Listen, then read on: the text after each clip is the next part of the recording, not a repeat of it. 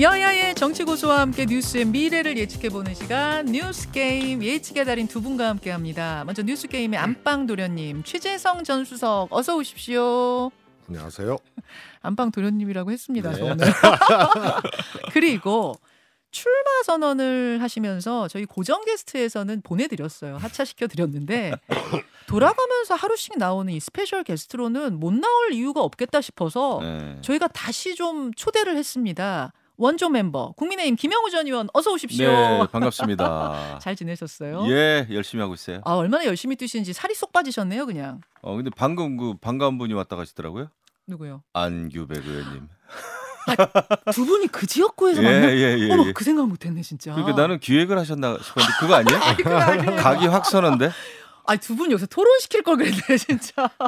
근데 저는 아직 공천 그 과정에 안 있습니다. 됐죠? 예, 맞습니다. 예, 예. 안규백 위원장은 국민의힘 그 지역구 그 지역구가 어디죠? 정확히? 동대문 갑입니다. 동대문 갑이죠. 동대문 갑에 단수 공천이 됐으니까 확정이 된 거고 네. 김영우 의원은 거기서 지금 열심히 뛰고 계시는 예, 예, 거고. 예. 경선이죠. 경선이죠. 네, 이인 경선. 예, 예. 누구시죠 상대는? 그 여명 아주 젊고 예. 예, 그 활기찬 후보입니다. 여명 예비 후보와 두 분이 예. 경선 치르는. 아니, 예. 가능한 한 네.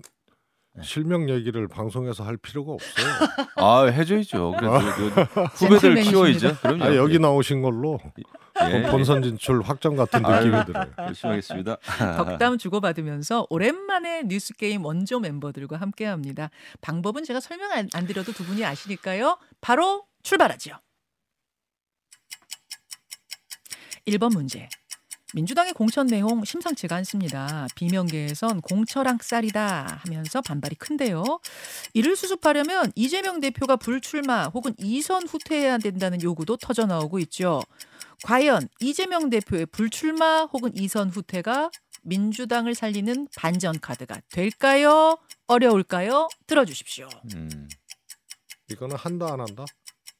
아, 한, 아, 뭐. 예, 한다, 안 한다로 하셔도 되고요.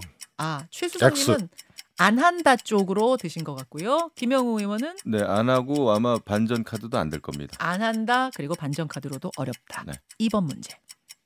특히 임종선 전, 임종석 전 비서실장 공천 관련해서 친문계의 반발이 거셉니다.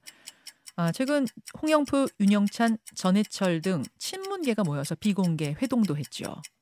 친문이 가만히 있지 않을 거다 이런 이야기도 들리는데 친문계 집단 행동 결국 할까요? 안 할까요? 들어주십시오.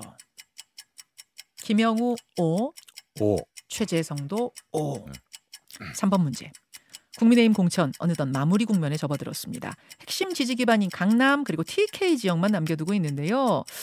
공천이 예상보다 조용하게 흐른다. 아, 긍정적으로 보면서도 한편에서는 감동 없는 공천 아니냐 이런 부정 평가도 나옵니다. 과연 남아있는 지역 공천을 통해 쇄신의 이미지를 줄 수 있을까요? O, X 들어주십시오. X. 오, 두 분 다 X? 쇄신의 이미지는 않지만 아니지만 이기는 공천 쪽으로 갈 겁니다. 아, 그게 잠시 후에 중요하죠. 그 네. 해설은 더 붙여주세요. 네. 4번 문제. 제3지대로 가보겠습니다. 통합선언 11일 만에 결별했습니다. 이낙연 대표 주축의 새로운 미래와 이준석 대표 주축의 개혁신당으로 나눠졌는데요. 이 과정에서 두 당 중에 어느 쪽의 피해가 더 클까요? 주관식입니다.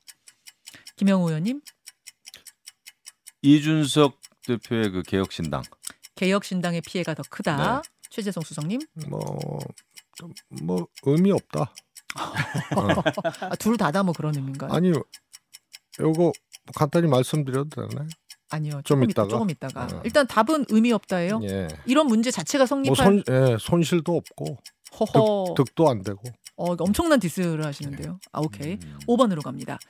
김종인 전 국민의힘 비대위원장 최근에 개혁신당 공관위원장으로 거론되고 있습니다. 개혁신당에선 강하게 원하고 있는데 과연 김종인 위원장이 오케이를 할까요? 안 할까요? 들어주십시오. X. X. 어, 두 분 다 망설임 없이 X 여기까지 여기까지. 그 마지막 거부터 그냥 역, 역순으로 풀어가 볼까요? 김종인 비대위원장을 공관위원장으로 원한다는 이야기를 개혁신당 분들은 뭐 망설임 없이 하세요. 아, 좀 와주셨으면 좋겠다. 근데 안 갈 거라고 보세요, 김영우 의원님? 네. 김정인 위원장은 최소한 이제 야당을 뭐 여당으로 만든다든지 음. 뭐이 정도 이제 큰 프로젝트는 참여하지만은 뭐 제3지대에서 이렇게 작은 정당 더군다나 지금 이제 거의 그 희망이 좀 없어 보이잖아요. 이런 정당에 가서 공관위원장이든 비대위원장은 하지 않을 것이다. 어, 아 희망이 생각합니다. 없다는 거는 이거는 희망사항 아닙니까 국민의힘에?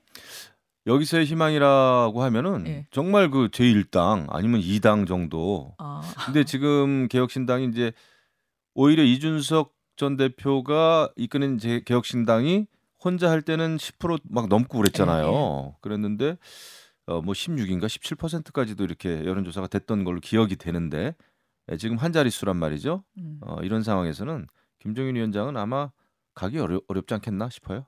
최수성님.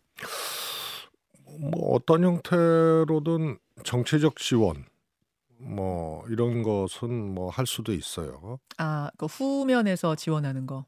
예. 음. 그 그리고 이제 뭐 이미 그 전에도 뭐 어, 이준석 개혁신당이 어, 소위 말해서 수십석 얻을 거다 이런 음. 이런 얘기도 하셨고 예.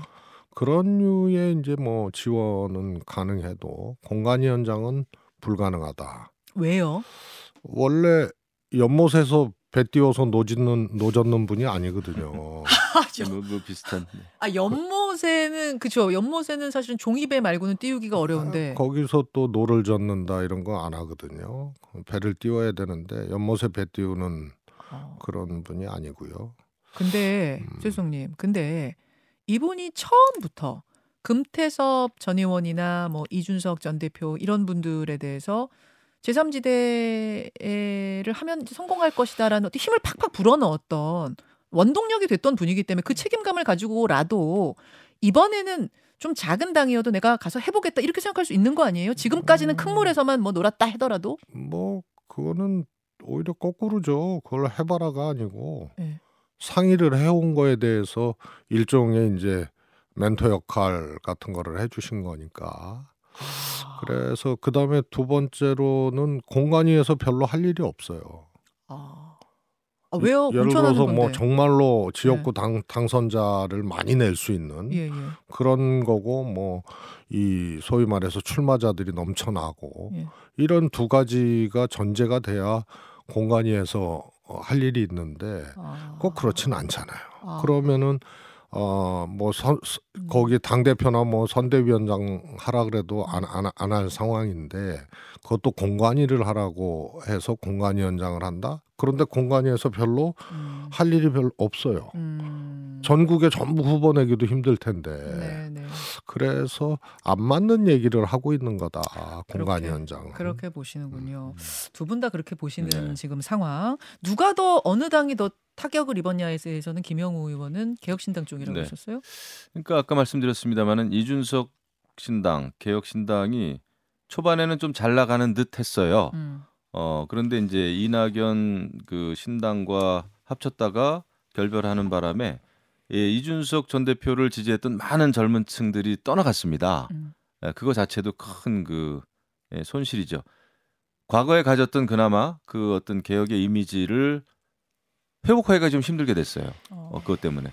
그것 때문에 사실 이제 김종인 위원장도 이낙연 신당하고 합치는 거에 대해서 어, 상당히 의아해했고 너무 그 성격이 다른데 그 음. 합쳤다 이렇게 얘기를 했었거든요. 예, 예.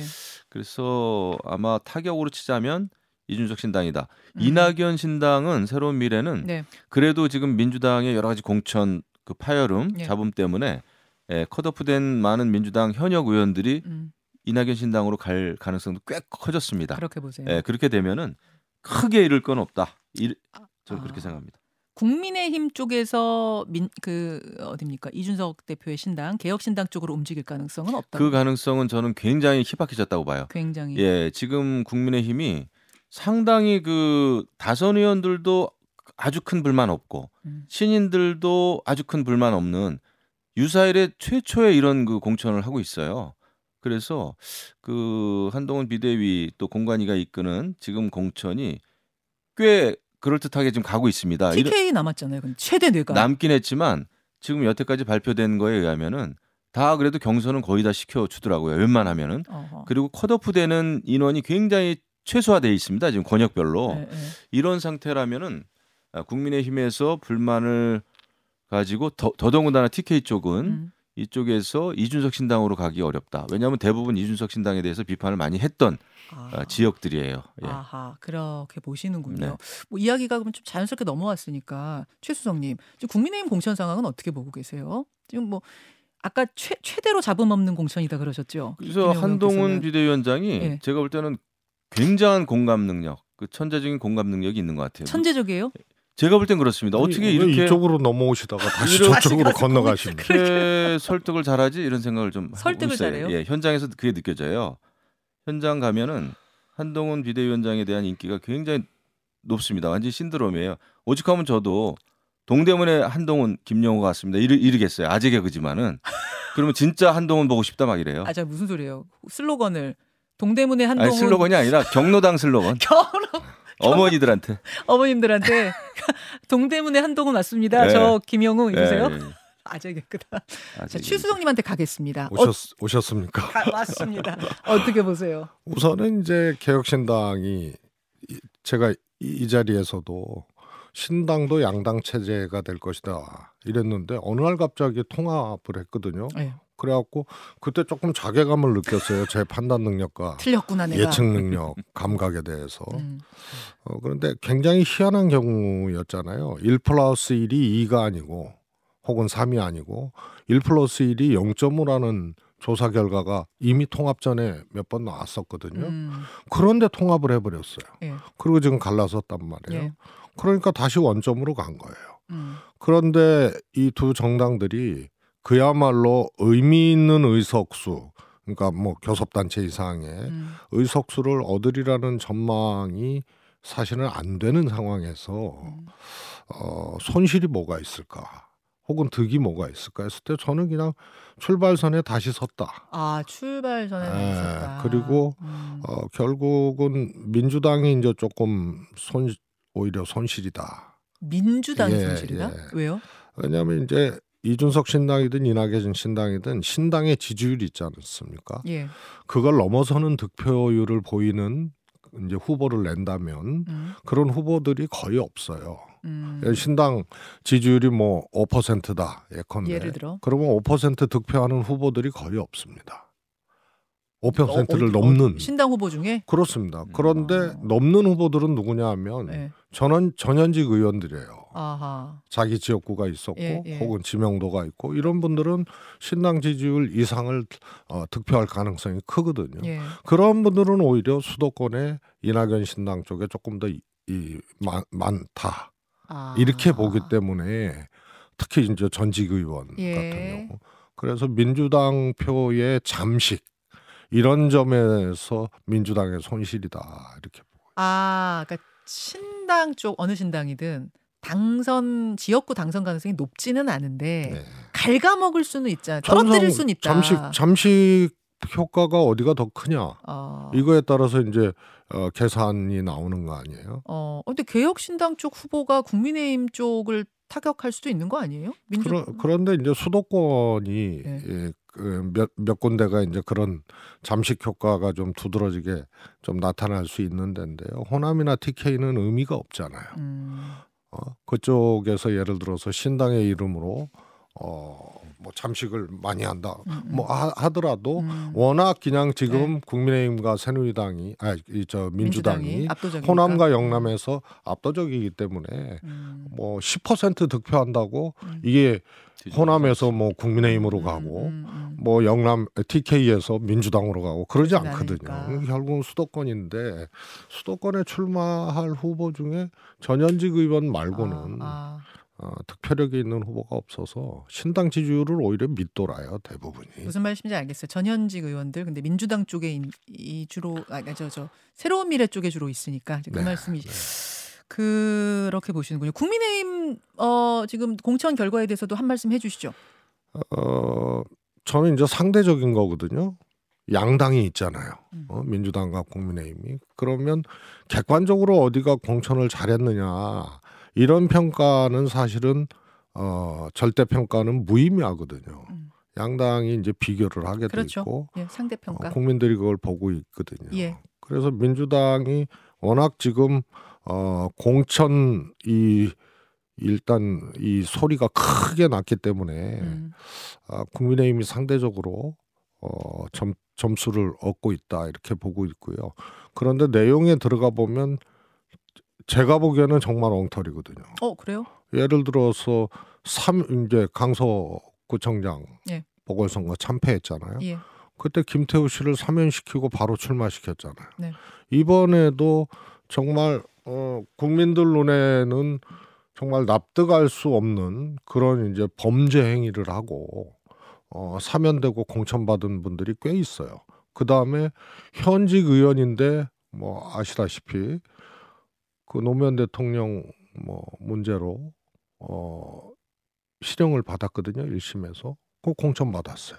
음. 이런 거 그다음에 결과적으로 어 뚜껑 까보면 또 이제 이, 이 친윤 친윤들이 공천을 또 무난하게 받고 그래서 내용적으로 그다음에 쇄신이 없잖아요 거기는 혁신이 없어요 음. 그래서 어 이게 조용한 공천으로는 뭐 맞는 얘기인데 음흠.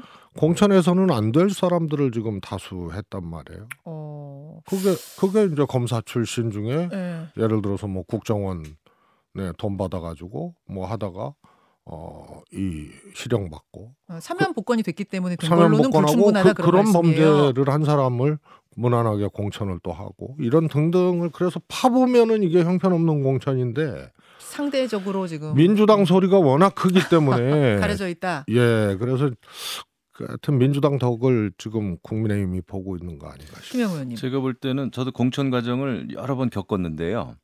음, 한동훈 비대위 지금 공천은 그래도 역대 어느 정권 어, 어느 정당보다도 어, 시스템 공천이 좀 먹히는 것 같아요. 작동이 되는 것 같고 그 선수 뛰는 선수 입장에서 불만이 크지 않다는 거는 그 대단한 실력입니다. 음. 그게 보통 그렇게 할 수가 없어요. 그리고 그 공기관짜리가 워낙 많아서 그런 걸로 설득되는 건 아니에요. 아, 그렇지 않? 않죠. 그 생각보다 공기관으로 가는 사람들이 그렇게 많지도 않고 이미 다 가 있지 않습니까? 이미 정권 바뀌었을 때 가 있어요. 어. 그렇기 때문에 지금 에, 낙천한 사람들을 새로 저거 한다는 게 이렇게 쉽지가 않습니다. 임기 끝난 후에. 예, 그리고 그 공기관하고 공기관장하고 이 국회의원이 되겠다고 하는 이거는 완전히 차원이 다른 문제예요. 아? 네, 그래서 그걸 잘하고 있다. 그리고 뭐 민주당 같은 경우에 너무나 사천임이 만천하에 드러났고 아뭐 박용진 의원 물론 이제 평가하는 사람에 따라 다르겠지만은 많은 분들이 그 이재명 대표는 정말 그거 아닙니까? 뭐 단식하고 감옥 가고 또 법안 발의도 별로 안 했고 이런데 에, 하위 막 1, 2, 1, 2%에 들 텐데 본인은 살아남고 다른 사람만 날리냐. 막 이런 그 평가까지 받는데 비해서 일단 출발이 좋았죠. 한동훈 비대위원장은 본인 불출마했고 아, 그다음에 특정 계파라기보다는 어 그런 그 지역에서 이길 수 있는 사람들을 적절하게 배치 그것도 권역 내에서 배치를 하다 보니까 큰 음. 불만이 없는 거예요. 알겠습니다. 아니, 자, 자연스럽게 민주당 얘기로. 비당 국민의힘 얘기하라니까 왜 민주당 얘기? 많이 하셨잖아요. 이제 충분히. 민주당 얘기 하려고요. 지금부터 네. 하려고요. 1번 문제, 2번 문제가 민주당 얘기였어요. 아, 임종석 전 실장의 이 중성동 갑 음. 공천 여부가 예, 그 경선 공천도 아니고 그러니까 공 경선 기회를 주느냐 마느냐 요 여부가 이 어떤 이번 공천 갈등의 분수령 네. 이렇게 계속 상징적으로 왔단 말입니다. 왜냐하면 3주 전부터 이 갈등이 계속됐기 때문에. 근데 어젯밤에 의 보도에서는 이르면 오늘 그 지역에서 임종석이 컷오프 될 것이다. 음. 다른 사람으로 결국 전략 공천 될 거다. 이런 보도가 나왔는데 제가 안규배 아, 전략공관위원장하고 아까 인터뷰를 하면서 그 질문을 드렸더니 아직도 결정 안 났다. 그러기는 하시더라고요. 다만 다만 거기에 어떤 전사가 와야 된다라는 요런 말씀은 하셨어요. 어그레시브한 공격적인 전사. 그래서 임종석 실장은 아니란 얘기를 지금 돌려 하시는 거 아닌가라고 저는 음. 느꼈는데 최수정님 어떻게 보십니까? 저는 현재까지 이제 민주당 공천은 패천이라고 봐요. 지능 공천. 패천? 예, 이겨야 되잖아요. 정말 이길 생각이 있는지 그게 의심스러울 정도로 음. 지능 공천을 하고 있거든요.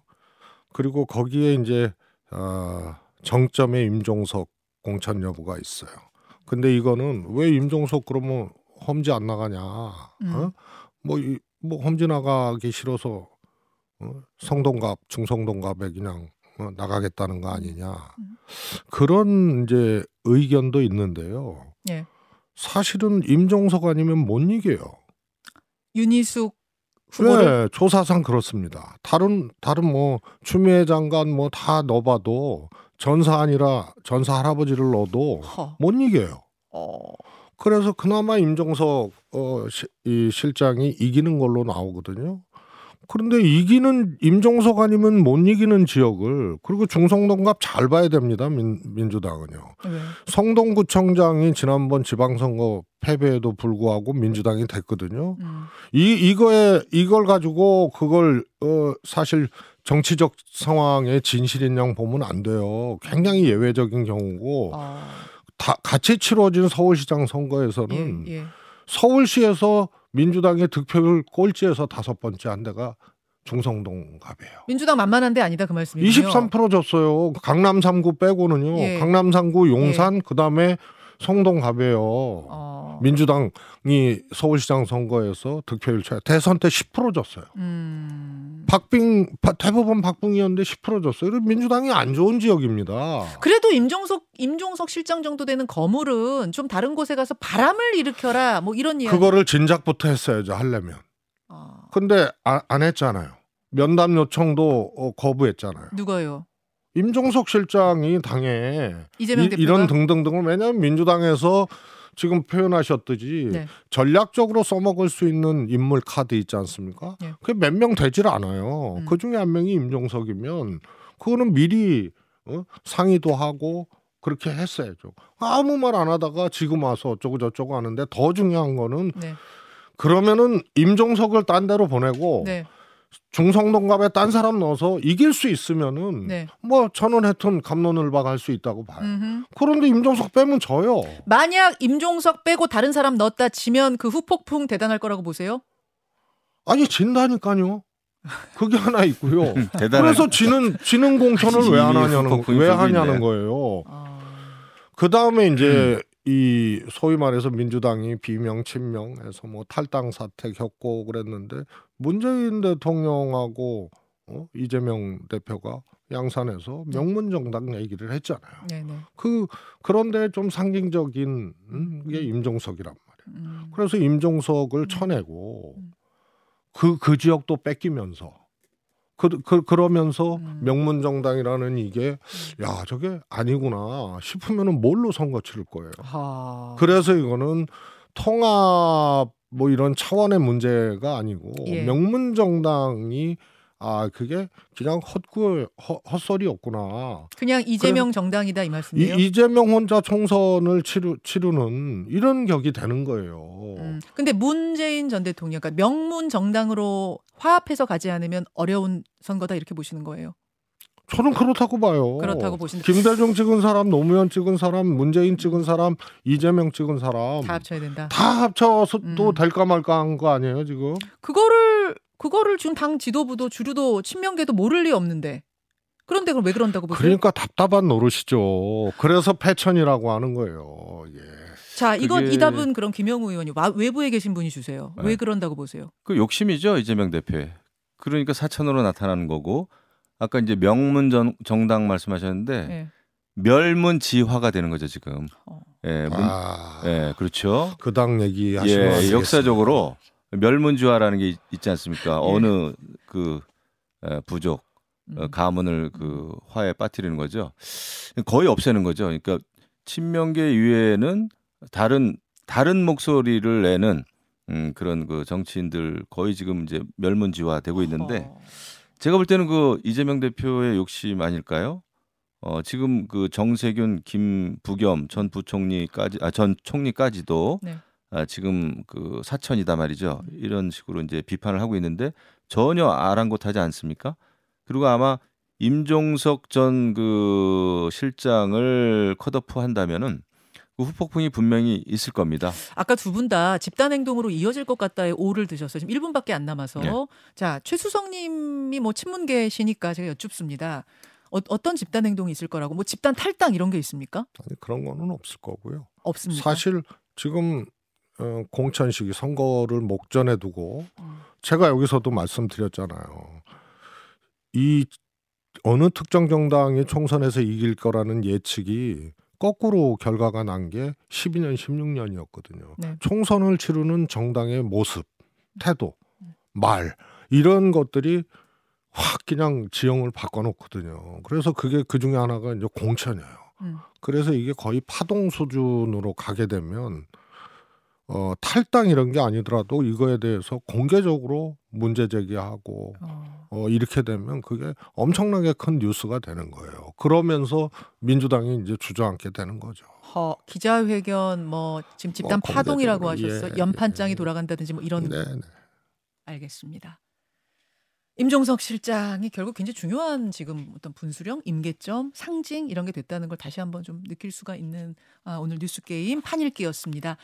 아, 김영우 의원님 오랜만에 만나서 반가웠고요. 네, 예, 예. 이렇게 스페셜 게스트로 모시겠습니다. 어. 꼭좀 예, 예. 그리고 안방 도련님, 최재성 수석님도 오늘 고맙습니다. 감사합니다. 고맙습니다. 예. 뉴스 게임이었습니다. 김현정의 뉴스쇼는 시청자 여러분의 참여를 기다립니다. 구독과 좋아요, 댓글 잊지 않으셨죠? 알림 설정을 해두시면 평일 아침 7시 20분 실시간 라이브도 참여하실 수 있습니다.